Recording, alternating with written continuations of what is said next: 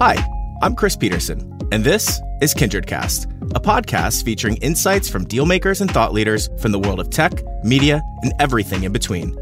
KindredCast is a production of Kindred Media, powered by LionTree, a global merchant and investment bank.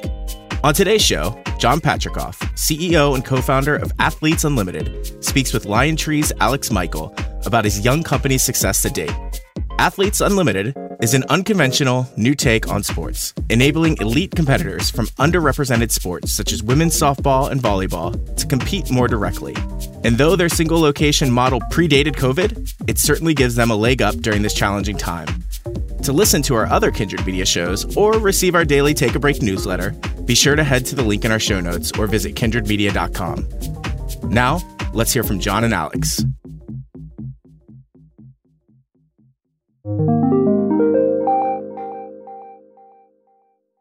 Hello, everyone. I'm Alex Michael with LionTree. Welcome to Kindred Cast. We have a fantastic guest today. He's a longtime friend of the firm and, and myself. His name is John Patricof. John is the CEO and co founder of a really exciting new sports concept, a sports property called Athletes Unlimited, which he'll talk a lot about. It's revolutionizing not only women's sports, but, but I really think sports in general. And John, of course, is a longtime sports and entertainment executive, having most recently been president of the New York City Football Club in the Major League Soccer League. And he was a longtime executive with Tribeca Enterprises, among other stops. And John, we are so thrilled to have you here. I know you're fresh off the first inaugural Athletes Unlimited softball event. How are you? I'm great. It's good to be back in New York. I was in Rosemont, Illinois for the better part of the last 40 days in our we didn't call it a bubble, we called it a shield. So uh, I, I, certainly am one of those people who in 2020 uh, knows what it was like to be in a very unique environment for a good portion of it. So it's great. I'm glad to be back. I saw in the press you were calling it a shield. You didn't really tell anyone why, but but it works. We got the concept. You were the first here. And so we're going to talk a lot about Athletes Unlimited because I really think it's the right time it's the right concept. And I think you've gotten a lot of press. But for those people who haven't read about Athletes Unlimited, perhaps you could quickly summarize what this concept is and, and what just happened in beautiful Rosemont, Illinois. Exactly. So, um, Athletes Unlimited is a network of pro sports leagues that all follow the same model. Each league, we just started with women's pro softball. The next one will be women's pro indoor volleyball. And then we're going to announce our third later this month, which will take place in 2021. So each league follows the same model. We bring together a small group of elite athletes, four teams worth of athletes, to one location all the games, all the practices are all conducted in the same city. The model of competition is very different. The athletes change teams each week and they get points based on how well they do as a team that week, as well as how they do individually. So, based on as a softball player, how many hits you recorded or how many outs as a pitcher you recorded, you got points individually, and you got points if your team won. At the end of the week, the top four players in the league became captains for the following week and they drafted new teams. We did our draft on Facebook Live. It was incredibly fun. And then you go back at it the next week. And so there are no fixed teams. There's no Yankees, Mets, you know, Red Sox. This is all about the individual athletes and they switch teams each week. At the end of the season, there's a leaderboard that looks a lot like a golf leaderboard or a, a NASCAR leaderboard. And the player at the top is the champion and takes home the most prize money. So it really is like fantasy. I mean, this will resonate with anyone who plays fantasy sports because it is about the individual players. This all happened in one location, right? It's a tournament of sorts. It's not multi yep. cities. It's not teams based on geography. It is about the players, which I think is just so novel when it comes to team sports because that's just not what we've grown up on. And certainly you've been around team sports for a long time. We mentioned N- NYCFC. What was the impetus? I know you co-founded this with Jonathan Soros. Why now, and why this concept? So the w- way this kind of all came to be is that I was at NYCFC, as you mentioned, and that's a tremendous company. I mean, I think now everyone knows about City Football Group in the sports and entertainment industry. Back then, when I joined, it honestly was still under the radar screen. The, the ownership group had taken over Man City, and they were building this global soccer uh, network of clubs. I really thought the vision of the, the leadership there was tremendous. That's why I joined on. And I'd been there for a number of years. And when I started to look around at other areas of opportunity, um, I really thought women's pro sports was just undervalued generally. I thought the, the, athletes themselves had incredible stories, were awesome in terms of off the field as well as on the field. And I thought that's increasingly important going forward. So I was interested in women's sports. I started to talk to a number of different potential partners. And Jonathan Soros and I started to spend a good amount of time talking about it. And we really started to then think about, and Jonathan gets a lot of the credit for this, saying, all right, what if we don't go buy into an existing league, become a team owner in an existing league. But what if we go start a property on its own? I, you know, having been around like you for a longer time in the, in the sports and entertainment industry than, than necessarily Jonathan, I said, you're crazy. It's a terrible idea. Do you know how many new leagues fail? All the challenges that, that exist. But after we spent six months. I mean, the first call, I really did say that to him. I kind of, I kind of listened to him. We joke about it now that in that meeting, I kind of didn't say that to his face. I kind of thought it, and then kind of entertained it and we would then talk every every few weeks and we'd keep the conversation going. And then i started to say all right well what if we did this? What if we didn't start traveling and try to build a network of 10 cities? What if we did it all in one city? What if it was a limited number of players? What if we really emphasized the storytelling and the media component not the on-site? And so through that process um, we developed this concept together and uh, this was now we formalized it in june of 2019 so almost you know 15 16 months ago and um, that's really what we've been working on over the last period of time. And you guys were particularly prescient about COVID. Obviously, no one knew this was coming, but you announced this league literally a week before COVID set in here, at least in the United States. How did you feel? Like immaculate timing, if you will, but you ended up being the only sports property to be able to persist because you were really the first to have a bubble in concept. It's really true. I mean, you know, we have the recordings of our Zoom meetings uh, back from March.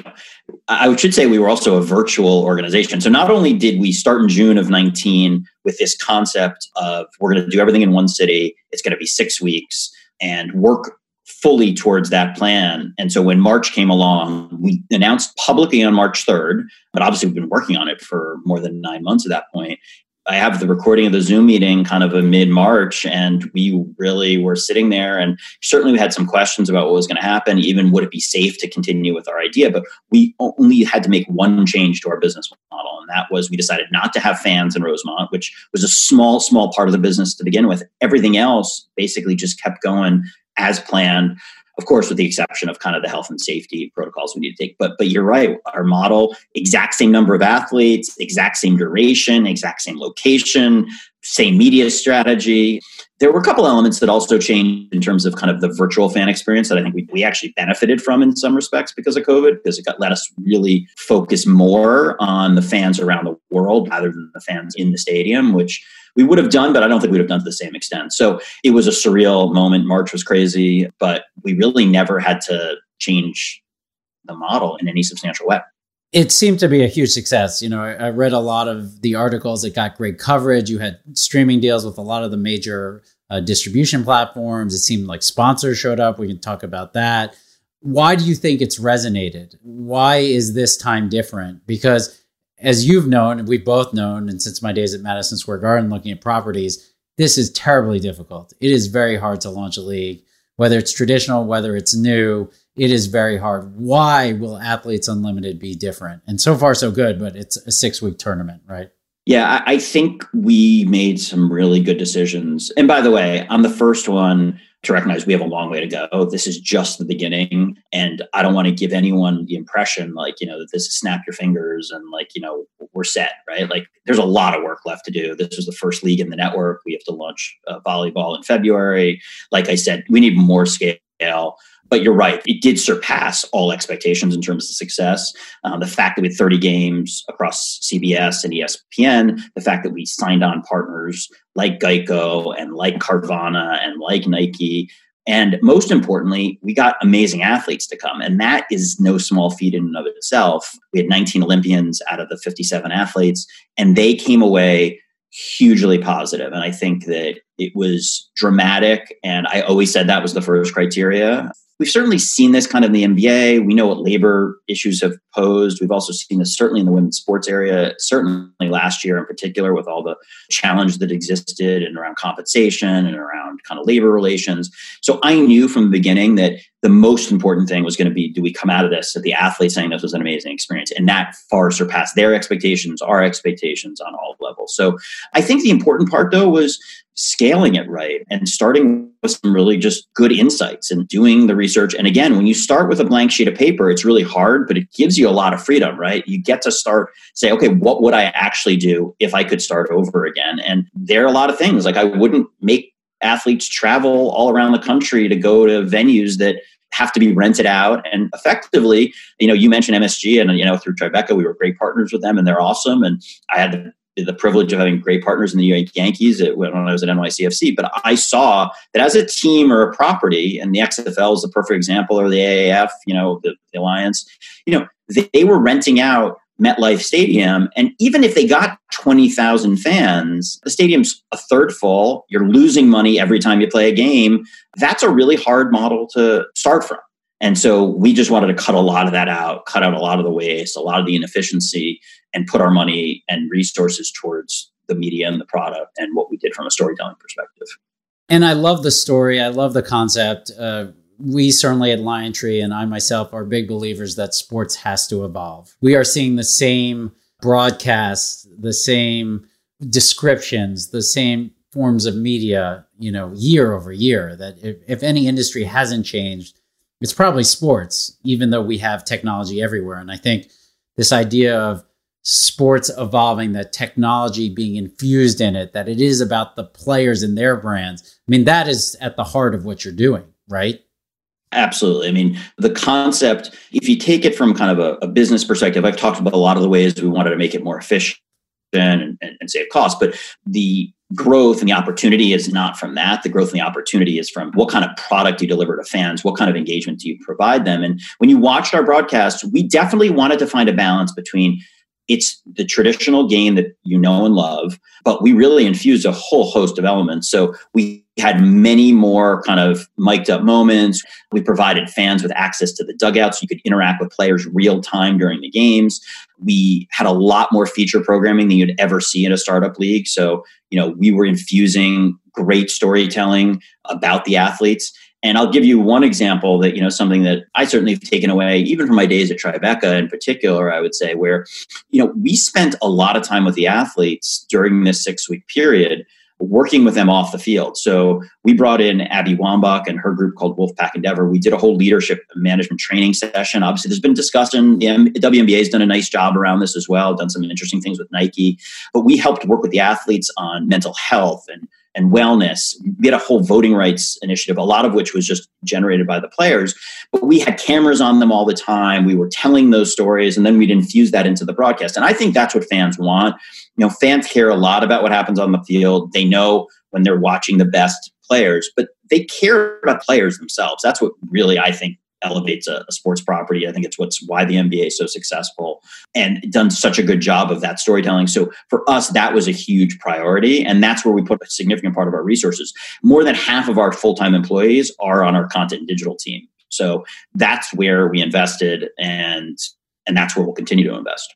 And how many employees today? Small. So it, it's yeah. interesting. I, I was going to share this. I mean, you know, one of the fascinating things about our organization is that from the start, I had never used Zoom before I got to Athletes Unlimited, and we ended up building a network of staff members and consultants who are all over the country. This is even pre COVID. And so, one of the things that didn't change was we were using Zoom and we were kind of operating as a virtual organization. One of the key people on, on our softball side was based in Nashville from the beginning key person on the volleyball side was based out in Colorado. Our CTO is down in Florida. We've got members of our content team all around the country. And then we did create a kind of virtual organization. We worked with CSM, which is a big marketing agency, our PR firm. So we had a lot of external resources. And we ended up well over kind of 60 people, kind of full time working on this startup, but only a fraction of those are full time employees.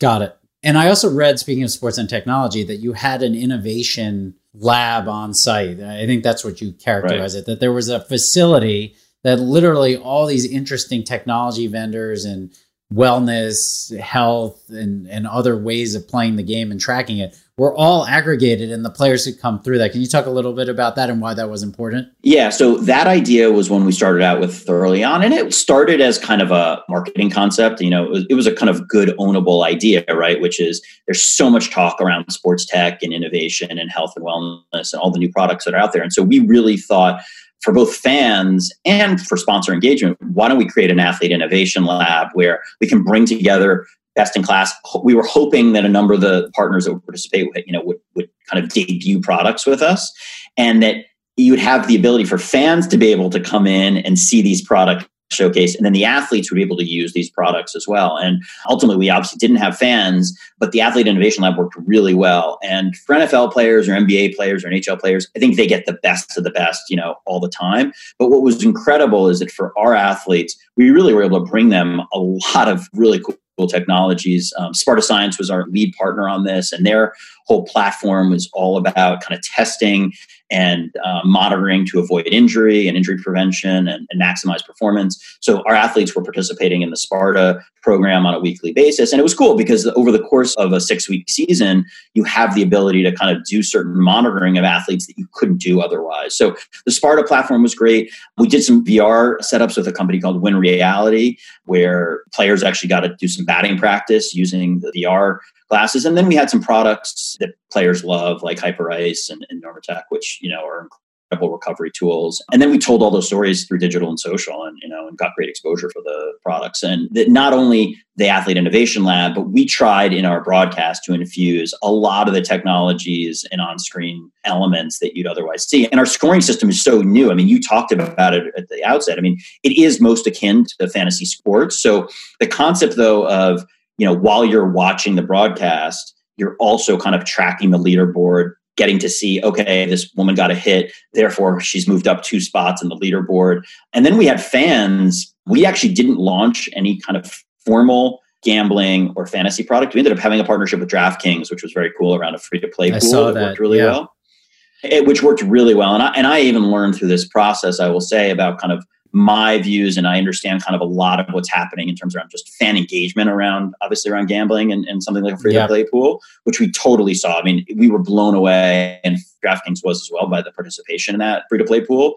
We saw fans self organizing and creating their own kind of fantasy pools and, and fantasy groups to follow the action, which was the best testament, right? That's what matters is seeing the fan engagement. Speaking of the fans, how does that break down? Is it gender, a majority females, males, ages? Who's your target here? First, you know, one of the things when you start looking at women's sports, as I did now, starting you know, over two years ago, you, know, you realize most of the fans are men and they look a lot like traditional sports fans. You know, there's not a lot from a, like an age or demographic standpoint that changes. We did a, a lot of research before we launched Athletes Unlimited, and that proved out. You know, we tested the concept. We gave people, okay, here's Athletes Unlimited. Here's what our league's about we infused the fantasy elements, the storytelling elements, and you know we didn't know it would come back. I mean, one of our thoughts initially was that we'd be able to attract more women and new audiences. And when we did that research, the research consistently came back saying, "Listen, this concept, fantasy elements, the sports you're in, it's going to attract more men than women and it's going to look a lot like the traditional sports fan. And I think that what we saw over the course of the season is that played out a lot. There are a lot of fans of softball. I know some people probably listened to this or heard, you know, we're going off and starting a women's pro softball league. It sounds like a, a, little bit like a crazy idea, right? I mean, with the scheme of sports that we all know. And, you know, someone said, why aren't you going into esports or why aren't you going into, you know, lacrosse or another. We started with women's pro softball. But the insight was that there were 1,500 games a year being broadcast at the college level on ESPN. Ratings were double digit growth 2018 to 2019. It was over 20% growth on, on the ESPN networks. And the ratings just generally, forget even growth on an absolute level, you know, surpassed basically every other college sport except for men's basketball and men's football. So it does better than men's baseball as an example at the college level. So we knew that there was this kind of fan base in there already, and we want to certainly appeal to them as a start. But I think we energized a lot of people who saw the Athletes Unlimited model. And I hope and our vision is that people will associate with the brand, right? That they'll cross over with us, that yeah, there'll be some people who just love Athletes Unlimited softball or Athletes Unlimited volleyball. But ultimately, I hope that what will happen is we'll have created a network and a brand with Athletes Unlimited that people will feel connected to. And they'll say, oh, the scoring system's great. I love what they do with the athletes on and off the field. I love how athletes are empowered and involved. And they'll therefore kind of stick with us throughout the year. We'll see how that proves out, but that's certainly the vision and hope. And again, volleyball is coming next fall. But to your point on the brand, you've cut out the team layer, right? You have the wrapper of Athletes Unlimited that can be stamped on multiple sports. And then, of course, the players. But there isn't, again, that New York or Chicago or Nashville. This is about that wrapper in the sense of the brand of Athletes Unlimited and then really making the players stand out. It's exactly right. That was a, a, huge piece of this, which is that so much of the energy and resources have gone in most leagues have gone into building the local connection, local staffs, local ticketing, local marketing. Yeah, listen, I, I think there's a lot of value that a lot of the existing incumbent leagues derive from those connections. But for us, you know, the insight was let's go build a global audience. Let's not cut up the marketplace into you know a 90 mile radius. I'll admit this is a little embarrassing, but when I took the job at NYCFC, I knew about sports. You know, you and I have I've been at Disney and we had I worked a little bit back then on, on the team ownership side. We owned the Ducks and the, and the Angels when I was there. I'd worked at Tribeca with ESPN a lot around the Tribeca ESPN Sports Film Festival and I'd seen 30 for 30 launch and all that. But when I got to NYCFC, I took the job. I was really excited. I thought this was an incredible platform. But then I looked at like the actual uh, guidelines of what we could sell and what we couldn't sell. And I saw that there was this 90 mile radius. It hadn't occurred to me that I wouldn't be able to go to LA and like promote New York City FC without approval from the league, or basically couldn't do it at all. And that I think is something that um, if you're going to build an organization and build a property from scratch, I think you start with a global audience and really take down all those barriers. And so that's one thing we have not done, and we don't have any of that kind of what's for the team, what's for the league. This is all one property. Completely agree. And I, you were at NYCFC. I was at Madison Square Garden and you would say, well, New York's a big market. New York City, tri state, that's a huge. It actually is quite limiting at the end of the day, no matter how big it is, if you have to stay within that footprint. It's really hard to build a global presence, which is what you're after. And so I think with this, Absolutely. we talked about fantasy. We also mentioned esports. I think it's closer to esports in that sense, right? That the games travel beyond borders. And we'll see some esports now, like Overwatch, is trying to make it location based and maybe fighting the inertia of what people want, which is cross border and just being a fan regardless. And we'll see. Obviously, we'll see in all areas here. John, this is obviously a business endeavor. I mean, there is clearly yeah. a social good. I love the promotion of female sports. I love that it's just a good concept, but it is a business. And Jonathan and yourself are investors here. You, of course, come from an investment family. Your father is famed venture capitalist Alan Patricof. I don't know if you will let him invest in this, but from the proposition of being an investor in Athletes Unlimited, is this a huge business opportunity? Is this something that can scale and be something that's truly a big business and thus could attract that type of capital? Or is that not the point? The answer is yes, and that's why I'm here. I believe there's a big business opportunity. So 100% yes, but there are some unique elements that are that are worth covering. So first is that Jonathan has invested in this. He's put the capital in, and he though has agreed to cap his returns. And any of the excess profits from his end are going to go to the athletes themselves. So the athletes share in 50% of the profits of the league, and they share. So if you play in the 2020 season, you get a share of the profits in the 2020 season and for 19 years into the future. So it's a quasi equity structure for the athletes. And that was a big part of this for us, which is that we are compensating the athletes with base comp. They have incentive bonuses, but then they do share in the long term profits. And they're also involved in governance. We are going to have athletes on the board of directors. We have something called a player executive committee that works with us on a weekly and daily basis. A subset of the players help us make decisions about everything. We put them on calls with about media strategy, about certain sponsorship partners, about league rules. They actually are the ones who handle discipline for players if there was any violation of any rules during the season.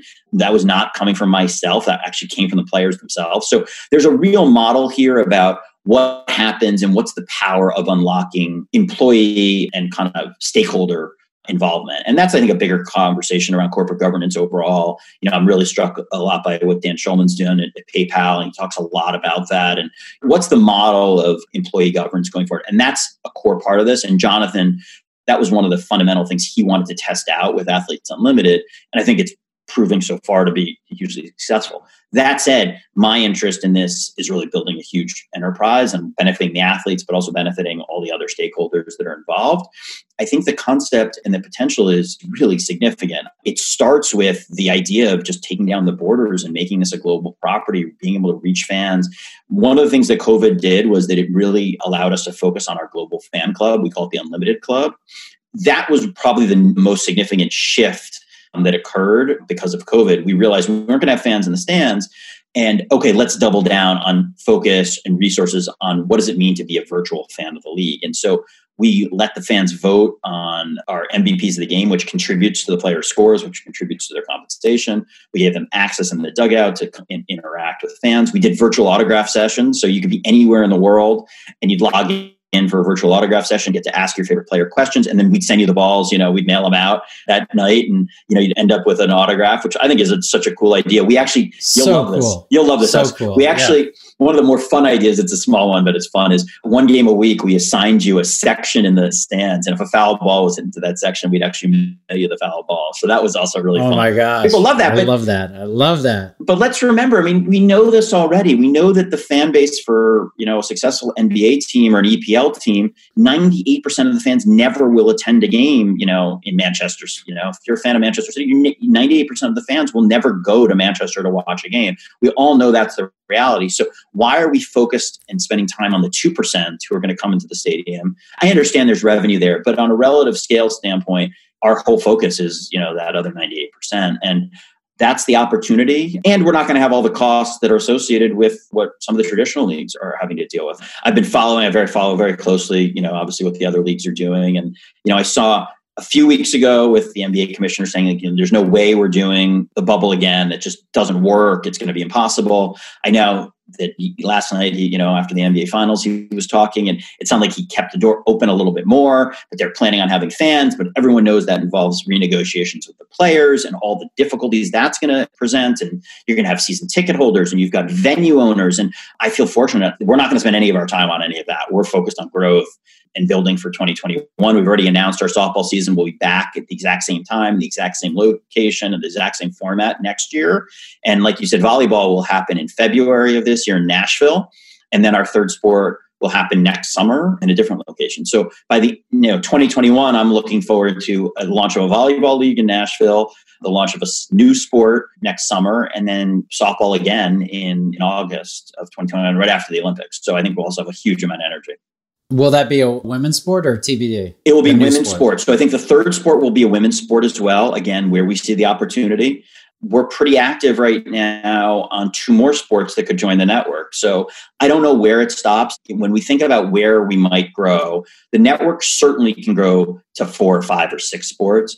The other option, right, is that we do create a second season. So it's conceivable the softball season exists in, you know, August, September, and then exists in right. You have a spring and fall split, Absolutely. which actually is in esports as well. Uh, exactly, which could make complete sense. Complete sense. So we wouldn't change the fundamental kind of competition structure. We just have, have two different seasons. You're right. It exists in esports. Um, it's existed in Mexican soccer where you have two totally different seasons. That's another opportunity for growth. You know, on the media side, I think that one of the other things we were able to do successfully, I mean, we had two great traditional partners. They were, you know, supportive. It was great to have those games, but then we built in a, a pretty good network around that. We had a good partnership with Wave TV, which has a huge network of digital and social platforms. Our TikTok presence was tremendous. I mean, I looked back and a fun anecdote which I find shocking. So I looked back over the last uh, weekend of play. So so we finished our season last weekend. It was a huge sports weekend, right? You had NBA going on, you have NHL, Stanley Cup, you've got MLB going on into the postseason. You've got NFL. The only other property besides us that had a had a TikTok video with more than a million views was us and the NFL. So we surpassed on TikTok over that weekend every property, and that includes everything except for the NFL. I just was blown away by it. But you see the young fan engagement on that platform. Obviously, a lot of young girls, but young fans generally. It's extremely positive. It's totally different than what you know. I think for most sports fans, we see on Twitter or in a traditional male kind of dominated environment, and that gives me a tremendous amount of confidence and made me feel great. By the way, just seeing the positivity, people talking about how great those athletes are, seeing yeah, and a lot of that just just seeing amazing play highlights. It's So incredibly that was a refreshing great- and great it's again part of this innovative as and well. a different way to approach it. And uh, I think you're onto something. I love the fact that there were no coaches. I think you may have kind of intimated this, but you know, you called them facilitators. Each of these teams had facilitators. Yeah. And to me, that again, you've been so smart in thinking of what works and what doesn't work. Because if you look at youth sports in general, where people are gravitating, it was action sports a decade ago, and now it's esports for many young fans and participants. And it's where there isn't a hierarchy to how they play. No one tells them how to play, how to do it. And you brought that to this, which is again a traditional bat and ball sport, but you, you're doing it in a way that I think speaks to a new generation of fans. You're absolutely right. And I think that one of the things that then shines as a result of that is the players were playing incredibly high level of softball, but they're also having fun, right? And they're engaging with one another. And fans know that. At the end of the day, I worry a little bit about sports, you know, you know, a couple different reasons. But one is I, you know, I think that general sense that there's strife, you know, there's strife between the players and the teams and the leagues. I don't think fans love that part of this. I think that's a hard thing for us all to digest. And I think at the end of the day, it is about the players. We're all here. We're, we're on the business side. We're we play a huge role. I think there's no questions leagues wouldn't be where they are without some great business leadership. But at the end of the day, it is about the players. So I think fans saw that. The players would talk about it. They'd say, "We're just having so much fun. We're enjoying this. We're, we're getting to know each other," and that's gold from just a fan engagement perspective. For sure. And- and in traditional sports, involved you do have this owner player dynamic and the owner dynamic is one where they've paid for the infrastructure right? That they've put all the money into buying the team and the license and building a stadium and you know that that there has to be some, some risk tolerance and shared but but here it's just a different model. Okay so very exciting. So Definitely. athletes unlimited we just finished six weeks in rosemont huge success. Again volleyball coming to nashville in the spring next year and then a summer sport you're onto something here. I think you are. And if you build this tribe and people actually follow you and they, they'll vote with their wallet, it can be a big business.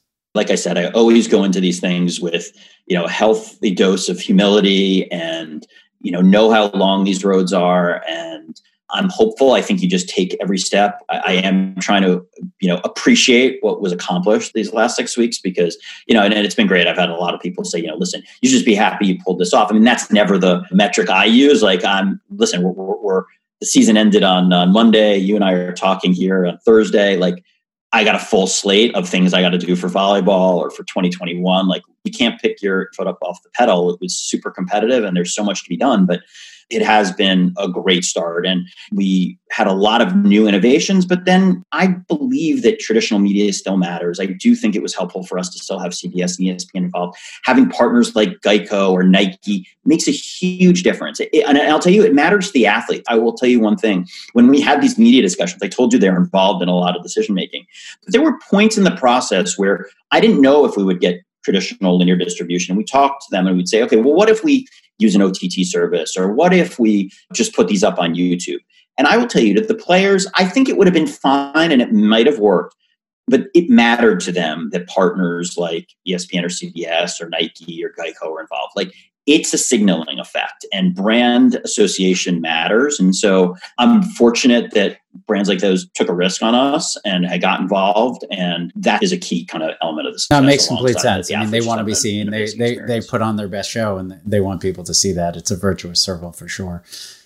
All right, John. So Athletes Unlimited, we talked about that. Let's quickly do some fun facts with you here, and I'd like to get a little sense of you know high flying executives like yourself. What podcast you're listening to? Well, of course, Kindercast. I really do love it. I listen to it all the time. Thank Obviously, you. I listen to the daily frequently. Yeah, so those are two that I love. Okay, pandemic times, people are watching a lot of TV. What's a great show you're uh, streaming or recommend here that may be off the beaten path? So I've gone back. I, I did have a bunch of time while I was in Rosemont. So, and right now I got Schitt's Creek on, which is terrific, and I've totally found myself falling in love with it. And, and you know, you have those great moments when I think about some of these great scenes in, in Schitt's Creek. So I'm loving that right now. Schitt's Creek. Okay, that is a great one. And then another one I'll give you, and another one I'll give you, which is which is different one, which is Normal People, which if people haven't seen, Normal People is a great on Hulu. on Hulu, great based on a novel, great story about um, two kind of young people, kind of coming age story, kind of through high school and, and through.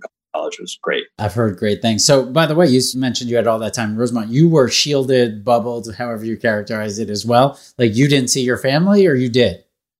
I actually came back for uh, a few days because I actually had to take my daughter to boarding school. And then otherwise, I was there. Yeah. So I was there. And, and when I left and when I got back to Rosemont, I had to kind of isolate for three days before I'd enter any interaction. And I was there. Otherwise for the better part of you know what was the six weeks it was an interesting experience. I will say it was fun to be working with people again. I mean i think i don't want to make it sound so horrible. I mean you, you know you think of the concept but it's fun to be back physically in a working environment. And i did have that benefit. And whether it was around my colleagues who were there most importantly i mean i didn't really spend a lot of time at all with the athletes but but just even seeing people with masks on and, and being in an office environment it was a welcome change I can imagine. I can imagine. Well, John, thank you so much for doing the show with us here. Congrats on your first season being done, Athletes Unlimited.